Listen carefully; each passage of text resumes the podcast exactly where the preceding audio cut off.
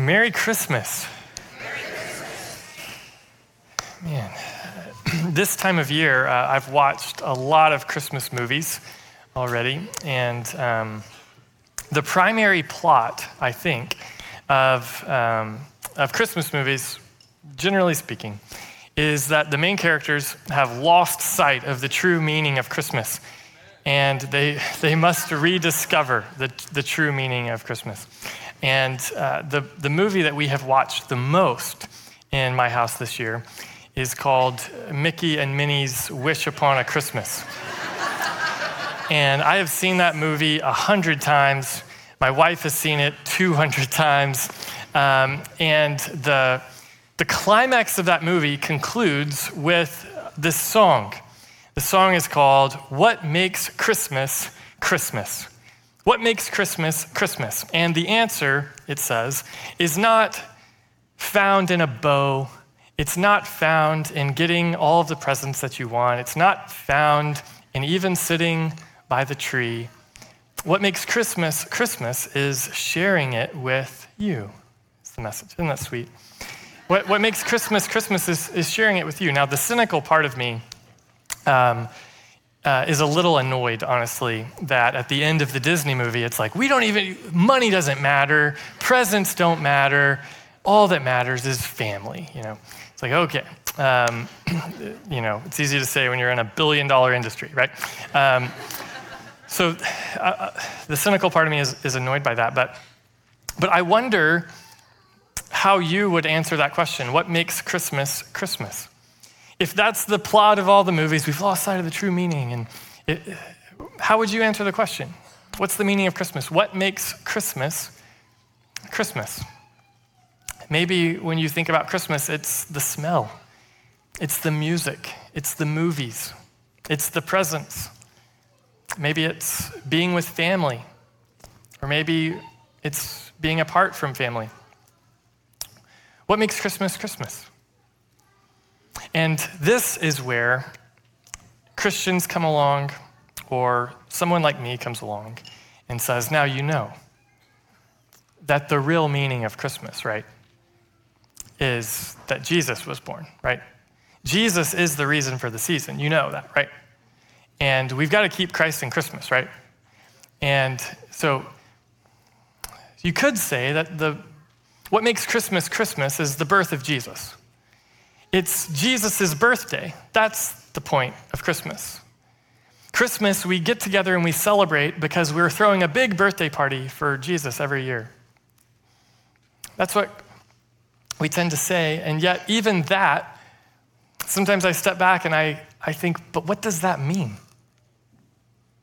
What does it mean that we celebrate the birth of Jesus? Lots of people have been born. We don't have massive holidays built around their birth. Why all the hoopla over the birth of this baby? Why bring out the trombone for Jesus' birth?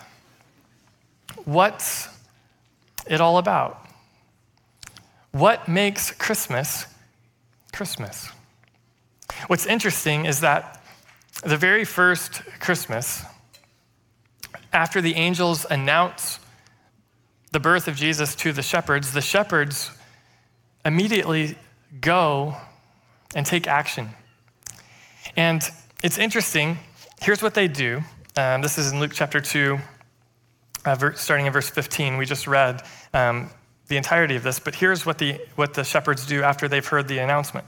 Verse 15 When the angels had left them and returned to heaven, the shepherds said to one another, Let's go straight to Bethlehem and see what has happened, which the Lord has made known to us.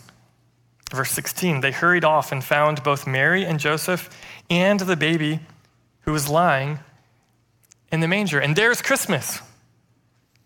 That's the Christmas event. The baby was born. But then listen to what happens next, verse 17. After seeing them, after seeing Mary and Joseph and baby Jesus, after seeing them, here's what they did they reported the message they were told about this child. When they leave from seeing Joseph and Mary and Jesus, when they leave and they begin to report or announce what has happened, they don't just say, a baby was born. But instead, it says they report the message they were told about this child. Verse 18, and all who heard it were amazed or wondered at what the shepherds said to them.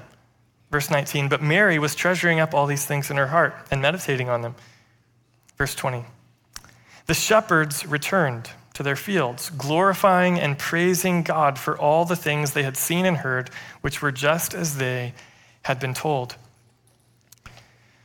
When the shepherds go the very first Christmas, what they are announcing, what causes them to go back glorifying and praising God. That is, what causes them to return to their fields thinking that God is worth more than they previously thought, and thinking that God deserves more of their attention and affection than they previously thought. What has led them to believe that God is should be taken more seriously than they were taking him seriously. What has led them to do that is not just the fact that a baby was born. Babies are born all the time. What caused them to rejoice, what caused them to worship, what caused them to glorify God, to believe that God is worth something more than I thought, what caused them to do that is what they were told about this child, what they were told about the baby. This means that from the very first Christmas, they have been announcing the meaning. They've been announcing since the very first Christmas what makes Christmas Christmas. It's not just that a baby was born, it's what they were told about the baby. So, what were they told? The answer is in Luke chapter 2, verse 10. But the angel said to them, Don't be afraid, for look, I proclaim to you good news of great joy that will be for all the people. Here's the news, verse 11. Today, in the city of David, a Savior was born for you, who is the Messiah, the Lord. Here's the news about this baby who's born. What is such the, what, what's the big deal? Babies are born all the time. Why rejoice over this birth? Because of who this child is. Christmas is not just about the fact that baby Jesus was born. That would not be good news without knowing something about who Jesus is. So, who is Jesus? The answer to that question, who is Jesus, is the same answer to the question, what makes Christmas Christmas? The reason for the hoopla, the reason for the rejoicing, the reason for thinking that God should be taken more seriously than we were taking him before. The reason for all of that is because of what was announced about this child who was born. And here's what they tell us they say three things. The angels tell the shepherds three things about this baby who was born. Here's the first one Jesus is Savior. Today, in the city of David, a Savior has been born. Jesus is Savior. That is not a complicated word. It literally just means Jesus has come to save people. He's come to rescue people. He's come to carry people out of darkness into light. He's come to carry people from mourning and weeping to rejoicing. He's come to carry people from guilt to innocence. He's come to carry people from shame to honor. He's come to carry people from death to life. If you want to know what makes Christmas Christmas, if you want to know who Jesus is, know this.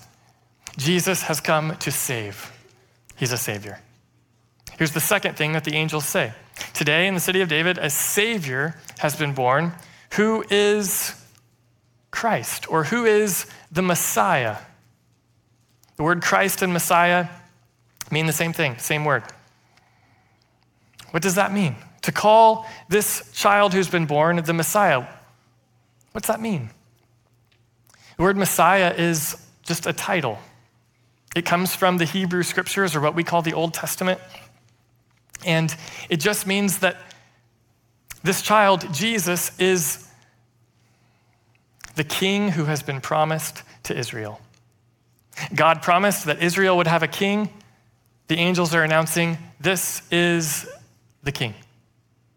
To call Jesus Messiah, to call this baby who's been born Messiah implies at least two things.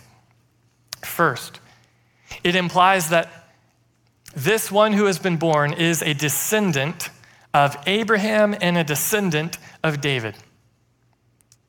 That means, here's the implication, that this one who has been born is really a human. This is a human being who's been born. Jesus is really a human. Um, recently, my two year old daughter um, discovered what humans are. Um, and by that I mean she knows the word for human and she's starting to recognize them. And so she will walk around our house and say, Daddy, am I a human? I'll say, Yes. She'll say, Is mommy a human? I'll say, Yes. And she'll say, Are you a human? And I'll say, Yes. And then even sometimes we'll be in public, sometimes at church on Sunday, and I'll be holding her in between services or something, and she'll look at some of you and she'll whisper into my ear, Daddy, are they a human? And she could look at Jesus and ask that question, and the answer would be yes. He's a human. He's really human. He's the Messiah. He's a descendant of Abraham and a descendant of David. That's the first implication of Jesus being Messiah. He's really human. The second is that he's come to be a king, he's come to rule, he's come to reign. He's king. That means he's come to be the king over a nation. He's come to be the ruler of a people. So Jesus is Savior, He's Messiah, and the angel says, He's Lord. He's Lord. Lord is the highest title that an Israelite, a Jew, could give someone. Lord. It's the name above all names. And to call someone Lord implies that they have authority over everything. They're not just like a king who has authority over this kingdom, but they have authority over all. They're the Lord of all. And in the Jewish mind, who alone has authority over everything? God alone. To call Jesus the baby Lord is to call him God. He really is a human. He's the Messiah, but he really is God. He's really God. And that means that at Christmas, God demonstrates that not only is he Lord of all and highly exalted, but he also is near. God becomes vulnerable in a little baby.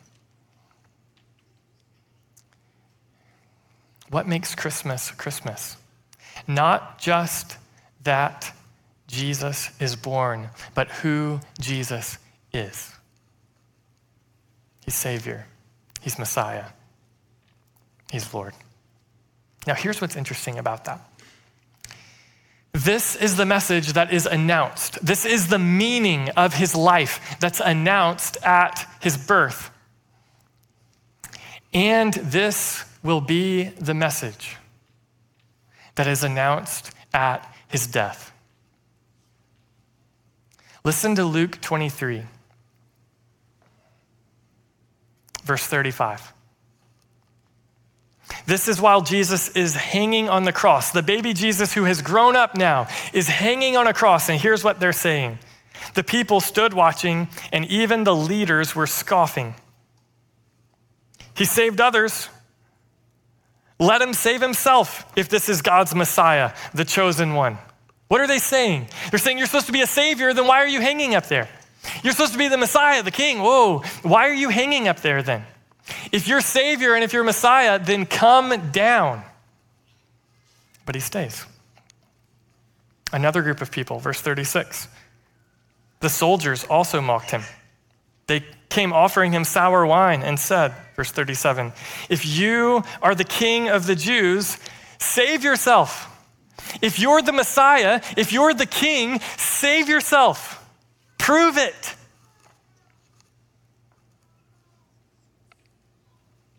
Verse 39. Then one of the criminals hanging there next to him began to yell insults at him. Aren't you the Messiah? Save yourself and us. What was announced at his birth continues to be announced at his death. But at his death, it's announced in a mocking way. You're really the Savior? Why are you hanging here? You're really the Messiah? Why are you hanging there? You're really the Lord? Why are you hanging there? So, why is he hanging there? If he's the Savior, why is he being beaten? If he's the Savior, why is he being crucified? If he's the Savior, why is he dying? If you were the Savior, I wouldn't be able to do this to you, and this to you, and this to you. But he's hanging there because he has not come to save himself. He has not come to be the Savior of his own life, he's come to be the Savior of yours. He is not the Savior who finds the trap door. He's not the hero at the end of the movie who, at the last moment, they didn't know that he had shuffled off the handcuffs and he was there to. He's not the hero. He's not the Savior who escapes death. Instead, he's the Savior who endures it for you. And he's not the king who comes and demands that you serve him before he first comes to serve you. And after he dies, on the third day, he will demonstrate once and for all that he really is Lord of all when he beats death. This is who Jesus is. This is what makes Christmas Christmas. The reason that the shepherds could go back to the field glorifying God, praising God, thinking that God should be taken more seriously than they were previous, previously taking him is because they understood the message of Christmas, the meaning of Christmas. Today, in the city of David, a Savior was born for you. He's the Messiah the Lord. Do you understand that message? See, just as the shepherds were thrust into action, into movement upon hearing this news, the same should be true for us. Sentimentality is great. Nostalgia, it's fun, but it will not save you.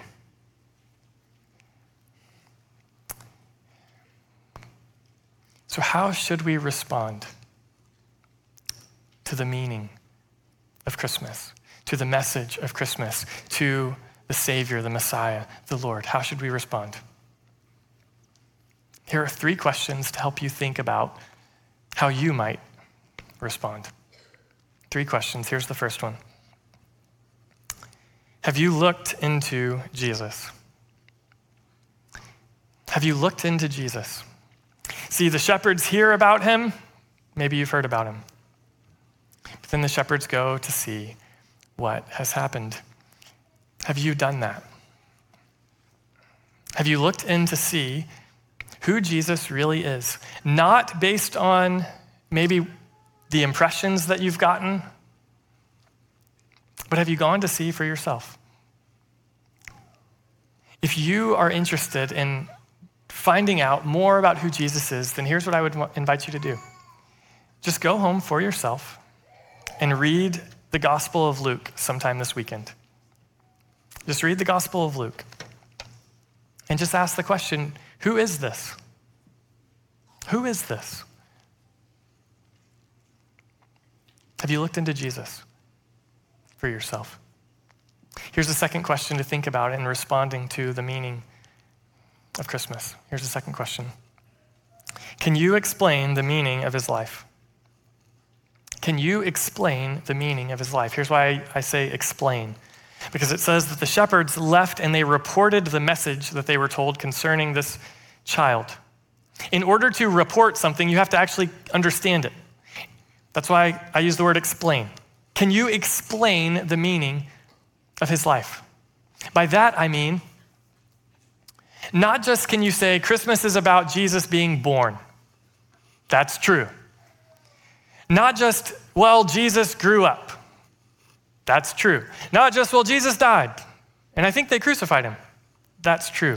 Jesus rose from the dead. That's what they say. That's true. But can you explain the meaning of these things?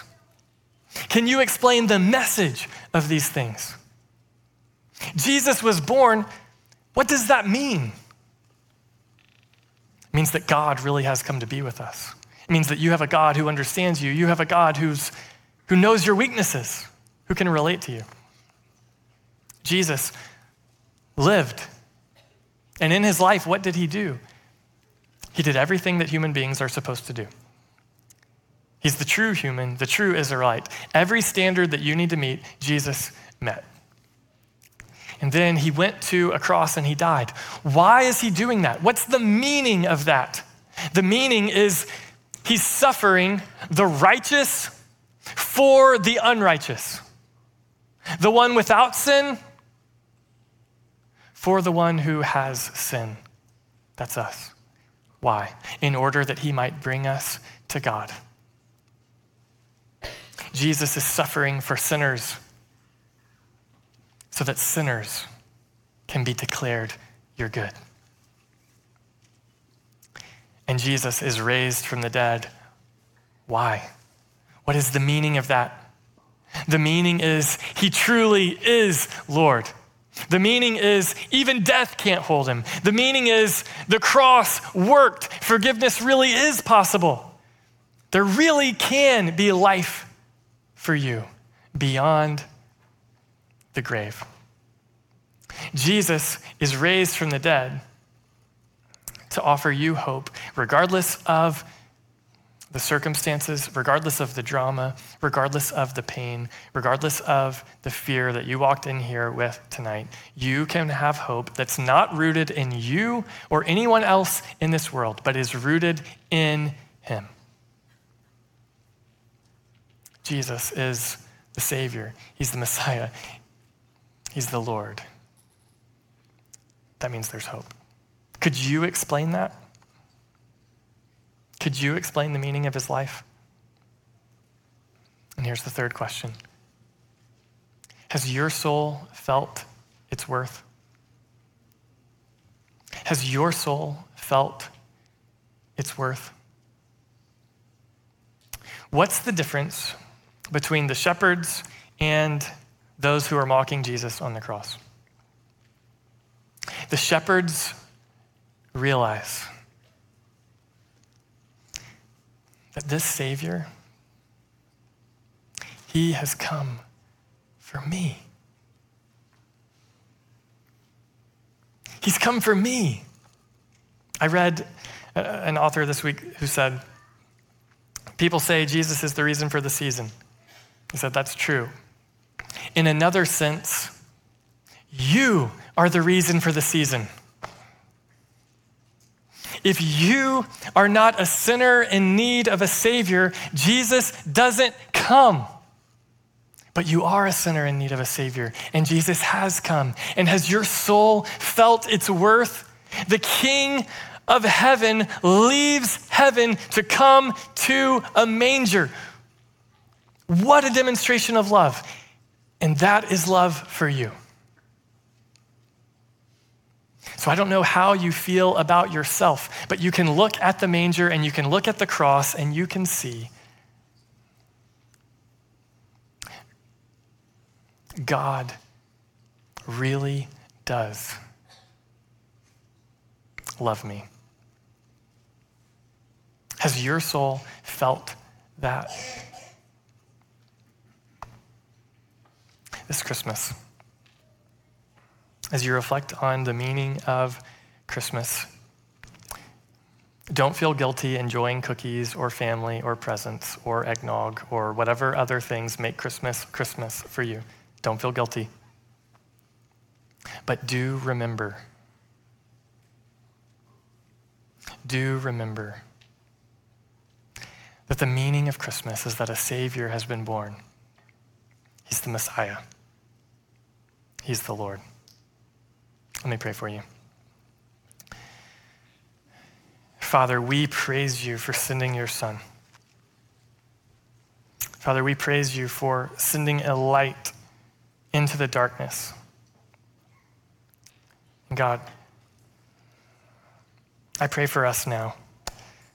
God, I ask that by your Spirit you would help us to trust in Jesus. Cause faith to arise in me and in us. Help us to trust him. Help us to find our worth in him and what he has done for us in his birth, his life, his death, and his resurrection. It's in Jesus' name that I pray. Amen. Well, if you would, um, go ahead and stand, please, and we're going to move into what will be some of your favorite parts of the evening. Um, as we are about to light these candles, and as they begin to be lit, just a few instructions to keep in mind. Uh, first, um, try to keep the candle vertical. Um, and second, uh, just be mindful of people around you with the candle, okay? Um, as you feel the warmth and you see the light and the, the room light up, be reminded that this is a picture of Jesus, the light who has come.